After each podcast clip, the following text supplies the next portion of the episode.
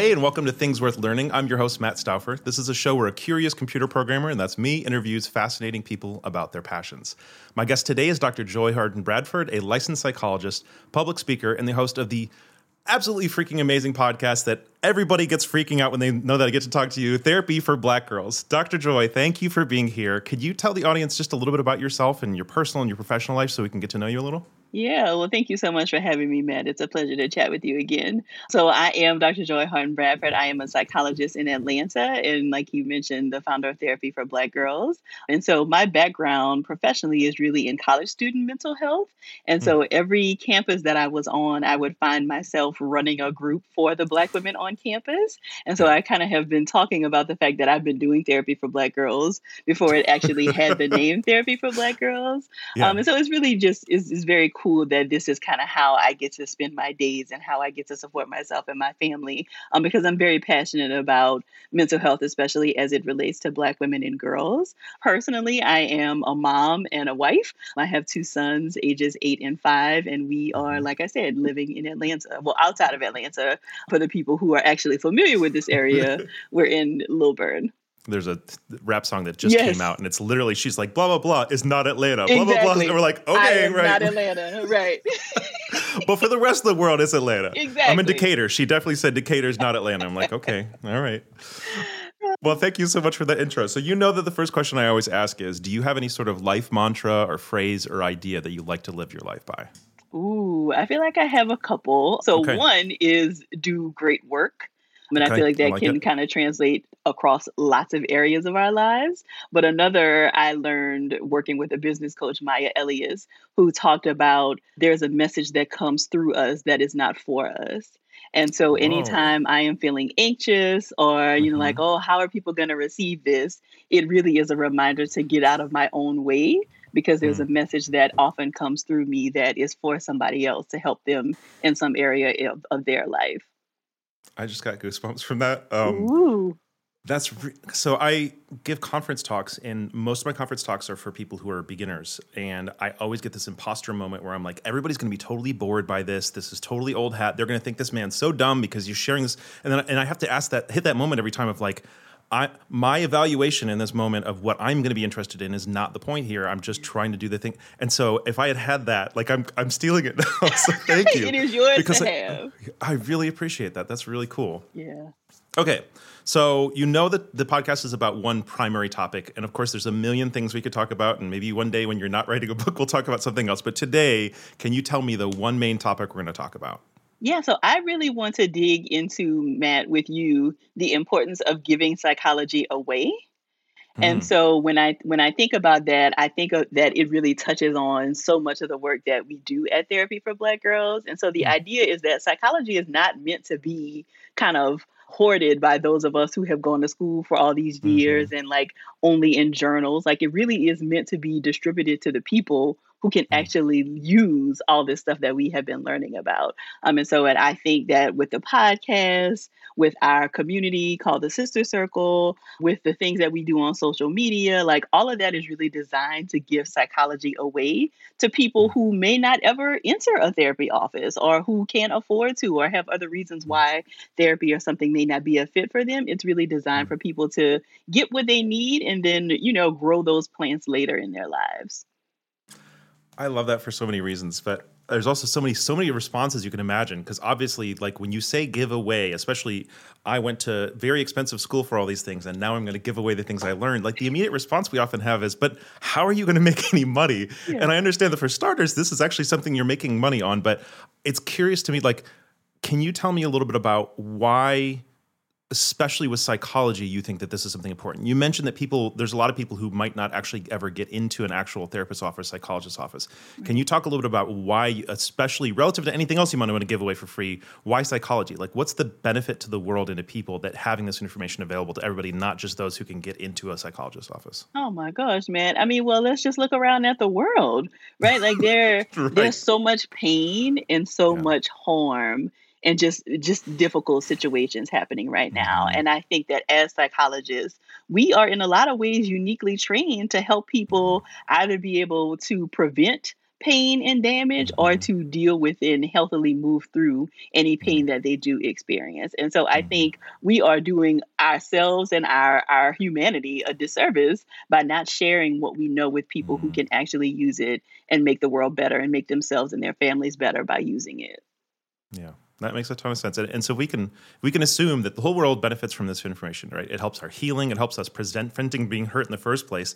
Then I think it's pretty easy to come to the conclusion: yes, we want everybody to have this information. So then it's like, well, how how do we do things where it costs a lot of money? And just so you know, there's a lot of parallels in my industry of like, I did all this really hard work to become the best programmer, and now you're saying I should give it away for free. So we have a lot of the same things. So how do you find like what is it? I guess what are the internal conversations and maybe conversations with other who's others who are saying you're crazy? Do you have justifying or making the decision to say, regardless of the fact that I paid all this money and you paid all this money for these psychology degrees and everything like that, it's worth doing it for free, and this can become a sustainable way of doing it anyway. And I don't know if that makes a lot of sense as a prompt, but I'm just kind of curious. Are, are there any conversations you remember or things you've thought yourself? You're like, if I give this away for free, how am I going to be able to support my family? Have you kind of been thinking anything like that over your journey in creating it? So, you know, Matt, I don't know that it needs, necessarily needs to be given away for free, though I think that much of it can be, right? So when I mm-hmm. think about giving away psychology, I am often thinking about you know, for individual therapists in their practices, right? Like if you are, let's say, somebody who helps clients manage panic symptoms, right? Like you find yourself over and over again working with someone to learn how to like bring down their symptoms of anxiety, how to mm-hmm. manage a panic attack. Like there are probably things that you're doing over and over again that yeah. could then be bundled into a YouTube video yeah. or could be yeah. bundled into a workbook that you share or some kind of mm-hmm. webinar or course that you share for people to take. And I think you know, there are ways that you can financially support yourself, but mm-hmm. when you put yourself out there with like a specific message, then the money will always come, right? So come somebody yes. who is working at some, you know, billion dollar corporation runs across your video on YouTube and now they want to yep. pay you to come in yep. and do a training for their staff, right? And exactly. so of course, you know, we sadly, I think, in some ways, live in a capitalist world. And so we do have to take care of ourselves. We have to take care of mm-hmm. ourselves and our families. So money is important in that aspect. But I don't know that that should be where we lead because the money will always come. At least that's been my experience. Yes. And so I think that. you can't you can't always lead with, okay, how am I going to immediately profit off of this? Because yeah. sometimes it is a longer game. But I also really feel like, especially with what I do with therapy for Black girls, I want people with deep pockets like the billion dollar corporations to pay me mm-hmm. so that I can then give this away to black women for yes. free. Yes, right. So exactly. there are people who have hoarded all of these resources that can mm-hmm. pay me and then I can let everybody take this webinar for free. You know, oh, so I, I think that. that. there are lots of different ways we can get paid for our skills and expertise mm-hmm. that don't necessarily um, involve like one to one exchange of money. I love that. And it's so interesting because you would assume that it would be get the billionaires to sign off first and then you can give the free stuff away. But you're actually talking about being the other way. You say look i'm going to give this stuff away. I'm going to create these online spaces and that is actually fortuitously going to put me in a situation where now the people are going to come knocking and that's really cool. It builds your reputation and all that kind of stuff.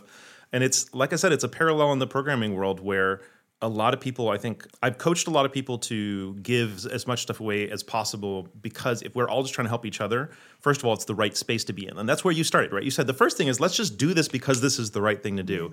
However also since we do need to still kind of pay for food and stuff like that it is amazing to be in a place where giving that away earns you reputation. It, it allows the decision making process for people who don't have the ability to call every psychologist in America to say, oh, this person has bubbled up to the top, or every programmer in America, oh, this person's bubbled up to the top. And in my company, our reputation primarily came from me writing blog posts and giving conference talks and making podcasts for free. Mm-hmm. But now everybody knows who I am, and then my company now gets hired. So there's there's definitely a parallel there, but it's outside of what we're taught to think, right? Mm-hmm. We're taught to think that like you must charge money and so, anyway, if the answer to this is no, that's totally fine. But it feels like this is like a sociological kind of like way of thinking about i don't want to say redistribution of wealth but the first thing i thought of was like robinhood is there kind of like a basis this it came to or is this something that was just more natural for you to figure out yeah i wish i could say that this has always like been the plan but right. you know really it is just something that i have like figured out continuing to run the business right and and yeah. and i also think that you know I was doing therapy for black girls before it like became my full-time job. So this has always yeah. been something really important to me. Mm-hmm. But it be, along the way I figured out there are people who will pay you a lot of money, one, because they believe in the work that I'm doing, but also I'm really good at what I do. And so Yeah. realizing that I can get like some of these large checks from, you know, major corporations then allows Mhm. me to kind of redistribute the wealth or make these services available to people who may not have the resources to be able to talk with a therapist or, you know, do some of these other things. I love that. So, I mean, I have a million different questions, and you can kind of guide me in any direction you want to go. But one of the things I was curious about is like, if you wouldn't mind sharing a little bit about.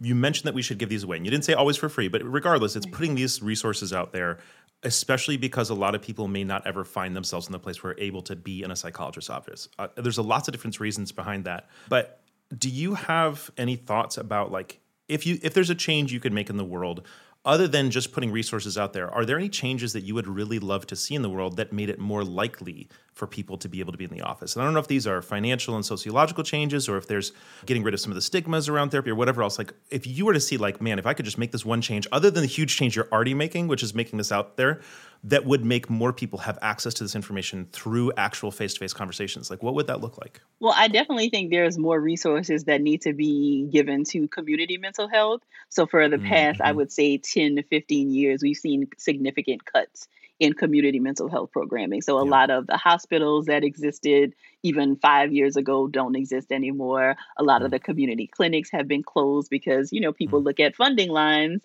and mental health isn't always the place where they are spending money. And so, I would like to see more money being paid, you know, given to that. But I think you know, even before we get there, I think that there are just some ways that we as a society damage people's mental health Mm-hmm. before like there are things we could be doing in a prevention kind of a way that Yeah, would yeah. make it so that you don't even necessarily have to come and sit in a therapist's office right even though therapy is mm-hmm. great i think for lots of different reasons but Right. you know taking care of issues with people who don't have homes so mm-hmm. homelessness or unhoused individuals really being able to put more funding into people having like safe and stable housing, I think can do a Yeah. world of good in terms of Mhm. mental health concerns, as well as pay equity. You know, so if we are paying people seven dollars an hour, um, like how, Mhm. that that money, and especially with gas and all of those Yeah. things that are so expensive right two now, gallons of gas yeah, yeah, it, it's just not, Not even. stretching. It's it's not going very far. And so I think Mm. that there are lots of different ways that we can take care of people so that they can tend to their mental health so that they don't have these stressor after stressor that we know depletes our mental health. Like that is where Mm. I think resources can go if we really want to be serious about paying attention to our country's mental health. It's funny. One of the things we joke about in programming is that like you you people will do things in programming that are job security, right? Like you do something that requires you to be around long term rather than doing the thing that allows you to get and it's like if you're purely just talking about like capitalism, you're like, well, of course I want to keep getting this paycheck. But if you care about your client in the programming world, you want to do the best work for them so they don't need to pay you anymore. And, and I love how similar that is to what you're saying. You're like, I look, I like that y'all come to me and we can do some good work together, but I'd rather you didn't need to come to me in the first place, right? Right. That makes a ton of sense. Yeah. And Um, again, you know, there are lots of different reasons why people come to therapy, right? So, Right. you know, more severe mental illness is definitely a reason to talk with a therapist. And that is often where people come to therapy is when Mhm. there's been some kind of a crisis, right? But it Right. is important to know that you can talk with a therapist before a crisis even arises. So just Right. because you want to have Good. healthier relationships with yourself and other people, or you notice that it's difficult for you to be assertive, or, you know, like Mm-hmm. anything that you're recognizing there's something I don't like about this and I need somebody to talk with or Mm-hmm. get some new skills around, all of those are reasons that you could talk with a therapist. Yeah, I, I really appreciate that because I, with my therapist recently, we made this like really wonderful breakthrough, and we were talking about. She's like, "Oh, you learned how to set boundaries in this way, and you've been working on this for five years, and now you've had this wonderful couple weeks of setting boundaries. So we're done now, right?" I was like, "No, we're not done. Let's just move to the second thing on the list." Like, there's yeah, right. But yeah, no, but it is very nice to have worked through. I don't know if I'd call that an immediate crisis, but it was causing lots of little mini crises, and to have gotten to the point where that's not a big painful regular problem that's contributing to depression stuff like that was really big. But i was like that doesn't mean that there's not all the other things that you listed in and many more to be talking about. So when you are creating therapy for black girls a lot of what you're doing is kind of picking particular topics to talk about for people. What is guiding you kind of even deciding what to share? Are you kind of like is as you talk with people and see kind of stuff happening in the world and work with your own clients, are you like then saying, "Oh, I need to make sure I bring somebody on," or what even motivates you and helps you guide like what people need to hear at any given moment? Mm-hmm. So I do need to share my caseload is minimal at this point. I, I have figured, one yeah. to two clients that I still Yeah. see like on an ongoing basis, but largely, you know, I've not been accepting new clients for a long time. And so much of the content that we talk about on the podcast is one either taken from just kind of what I see people talking about like in our community, so on our social media channels, in our sister circle community, what I'm watching and listening to. So, you know, those of you who are Mhm. familiar with the podcast know I love pop culture. Um, so I'm Yeah. always watching a bunch of stuff on Netflix and Hulu and all of the places. And there's often some mental health under, you know, undercurrents in some of those pieces. And so I try to bring those to the podcast. Um, but I also have an incredible production team. Um, and so they Mhm. are also, you know, thinking about like okay what's going on in their worlds what's happening in their friend circles what are they Nice. reading and so it really is a collaborative effort around the kinds of things that are you know kind of being discussed in our community and what we think it would be important to share with them makes we sense. also It's- have a very robust mailbox for our community so people Mhm. are always sending us suggestions and things that they want to hear more about Yeah. When you said that with the with the social media thing, it was reminding me of the fact that I've found more and more lately that a lot of like the I don't know if this is good or not. You can tell me, but a lot of the best kind of internal conversations I've had with myself around, especially relationship stuff, has come from memes on Instagram put out by, like I don't know the guy's real name, but Yung Pueblo and like, all these other various people, and, and mm. Ned, Nedra Tawwab, I think Yes, her name is. Nedra. And these mm-hmm. various people. Where I'm like, oh, I really when I see something from this person, it is it's not just kind of like one meme that like tickles my fancy and makes me feel good about myself. Every time I see something from this person, it challenges me or it encourages me or whatever. And so I was like, cool, like this is now my like free therapist. And like you said, like I'm now going to buy every book they ever put out. I'm gonna do you know whatever. And I wonder, do you have any thoughts about because you mentioned that that's like one way for people to put out these work workbooks. Are there any things where you you see them uh, like like really good signs of what's happening in the world of like memeable psychology or any things that you're concerned about where you're like, oh, I see this happen and I kind of wish it weren't. Is there anything kind of that you have any strong feelings about? Matt, I feel like you are like eavesdropping in my group chats Oh, no. um, because we talk about this quite a lot. Okay. So, so like you just mentioned, right? I think that there are really great. There's lots of great content on social media that is designed to like spark an interest and help you think like, oh, is that something I struggle with? Maybe I want to bring Right. that up to my therapist, right? And I think that if it is used in that way, it is Right. really good. But unfortunately, what has happened is that people who don't always have the best intentions or maybe don't even have the training to know what they don't know, I think Mhm. have recognized how engaging this kind of content is. Right. And so then people are just sharing a bunch of stuff that isn't always backed by anything clinical or anything research based. And so Yeah. if you get too far down that rabbit hole, then I think it can be harmful. So using it as a as a catalyst to like learn more about something or you know to kind of take a next step i think can be great but what i Mhm. would encourage people not to do is to spend all day like searching through these instagram accounts and you know kind of taking in all this content and picking yourself apart because that's not Mhm. helpful either you know so i think taking you know pick and choose what you need and then leave the rest there That's helpful. And it's you know the al- algorithms like I'll like one one more of Exactly. those and then it's like here's 50 more. And they know how to do that they're like oh here are the signs that make one of these look like they're reputable. Yes. like it's a picture from his book. And so then they start picture take printing out a piece of paper or take a picture of it as if it's actually valid and, and but it's total crap. So anyway I'm both discouraged and encouraged to hear you say that because it is a real thing. It's just such a bummer that it's like wow we're going to capitalize on anything to try and kind of like get more views or whatever. Yeah so, yeah exactly. Okay. So the original kind of topic of conversation is around giving these psychology resources out for free. But you also mentioned the fact that your specific experiences has been giving out resources for black girls. I understand that some of that has to do with the that's the that's a group of people who have historically not been given resources at the same like the level of specificity and care. There's also some you know like uh, stigmas with with uh, psychology and therapy and stuff like that in some of the black community. But I'm curious for you, how much does it look different providing psychological resources for one particular socio-demographic group or whatever versus another? How much of it is hey look this is the same stuff we're just contextualizing a little bit and how much of it is like no each group also has obviously you know no group is a monolith right? Black women are not a monolith but like how much of the work of providing care and psychology resources for one particular demographic group versus another is the same with a little bit of contextualization? And how much of it is no? We all have like really uniquely different things based on our presence within the community within our country and all that kind of stuff. Mm-hmm. yeah i would definitely say it's more of the latter. And you know I, I feel like i can't completely speak to like what it's like to offer services to other communities because for so right. long my like right. singular focus has been black women but there is so much about like how we are socialized in this country the history of slavery in this country like all of that you cannot separate mental health from all of those social experiences.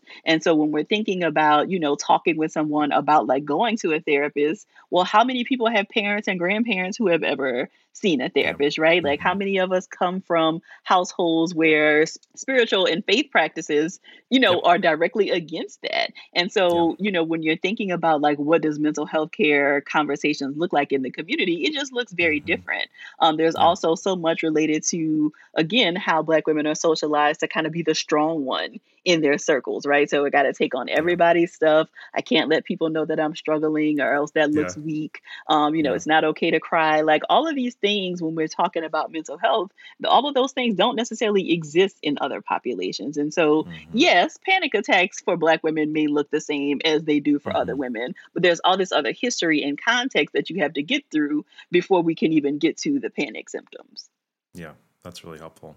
And I mean, I know that the the purpose of our conversation today is not, you know, the specific you know therapy and psychological needs of black women but i do at least i wanted to kind of point at that for two reasons one because i think that i have a lot of friends so I, I know there are a lot of people whenever they hear something is contextualized for a specific group, especially if that specific group is a historically marginalized group, where they're just kind of like, well, why do they need their own special space, right? And I don't love that that's a question that gets asked, but I also know it's always going to get asked. So I, even though that's not the point of our conversation today, at least wanted to give you a second to kind of answer that. Mm-hmm. I think, but the other aspect of it is that that you answered in a way that is, makes it clear that that's not just relevant to Black women. Like each group has a unique space and experience based on the history, based on how culture treats them, and like you know, like and there are specifically contextual experiences. Like for example, for me, I come out of a really conservative religious background. And so talking to therapists who understand that background versus those who don't has been very helpful for me. Right. While I'm not dealing with the history of slave, slavery or, you know, uh, colorism in the media or whatever, I still have things that impact me that are relevant to my particular experience. And it's helpful to be able to find people who understand that particular thing. So I think for you, for, for what you're saying here,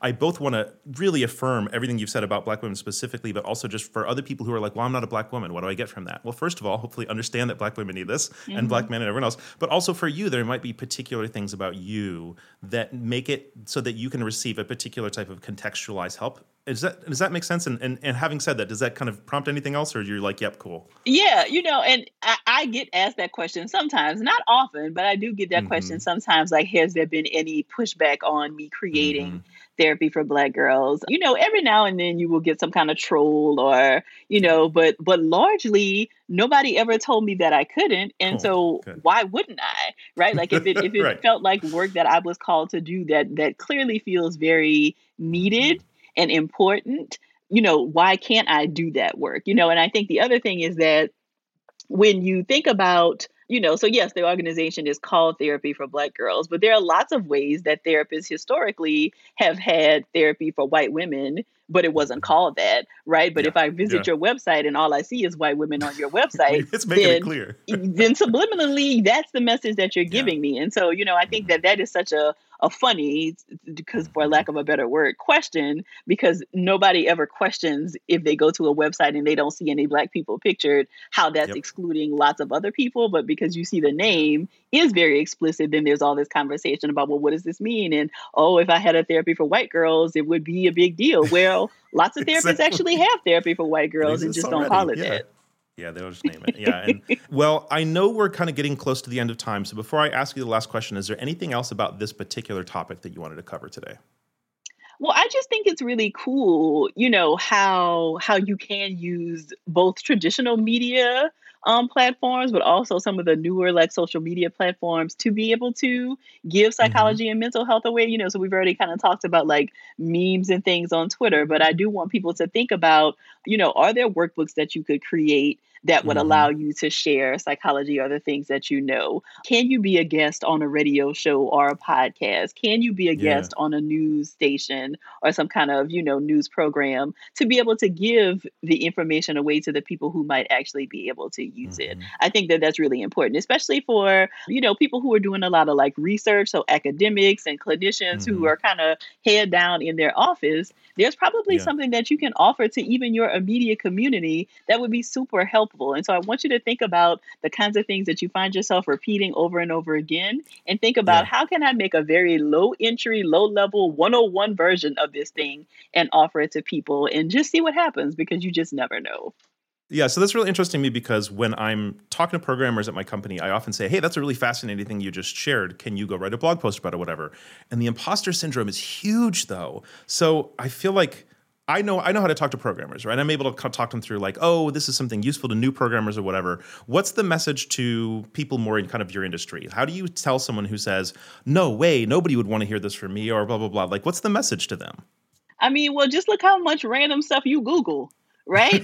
And we think, right. you know, every time, I kid you not, every time I need to take a screenshot on my MacBook, I have to Google how to take a screenshot on a Mac. And you would think, you would right. think that I would just write myself a sticky note, but I don't. Right. And so, again, I, I, think that that's a silly example, but we think it's silly because it's like mm. I lived mm. experience. It's what we're living yeah. and breathing all the time. But there's somebody who is at a lower level who needs the exact thing that you feel like, oh, this so would good. be silly to write about. So I think, so you know, you, you mentioned blog posts, and I think that blogging is an excellent, excellent way to one, yeah. get your name out there. So again, for people who are interested in growing your expertise and like being a thought leader in some particular topic, blogging is an yeah. excellent way to do that. But it is also, again, a free resource for somebody who could be looking for an answer to a question mm-hmm. that they are struggling with that you can offer with very little, you know, time or, you know, expansion of your resources as a programmer, I can also say that blog posts are Googleable in a way that radio interviews and other stuff aren't.